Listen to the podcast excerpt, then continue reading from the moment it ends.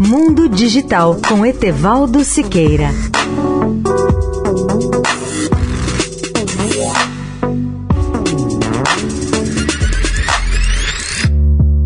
Olá, ouvinte da Eldorado. Como dizem os especialistas, espaço não é para amadores, pelo menos na Estação Espacial Internacional.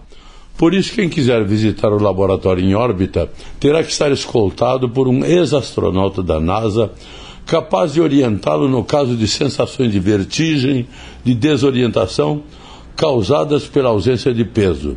A mudança ocorre quando vários cidadãos comuns começam a voar para o espaço, mudando a definição do que seja um astronauta e de quem pode ser um deles.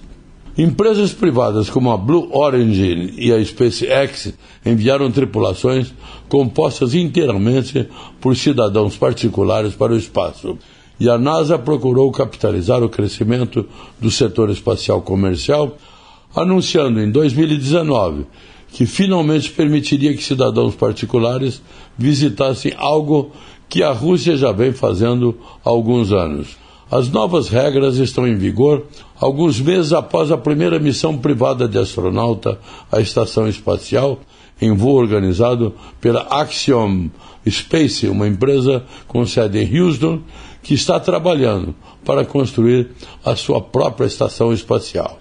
Três clientes pagantes voaram em um foguete SpaceX Falcon 9 com Michael Lopes Alegria, e um ex-astronauta da NASA, que agora é executivo da empresa.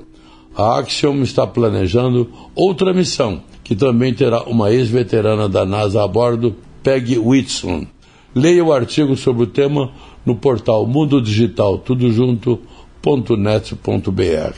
Etevaldo Siqueira, especial para a Rádio Eldorado. Mundo Digital com Etevaldo Siqueira.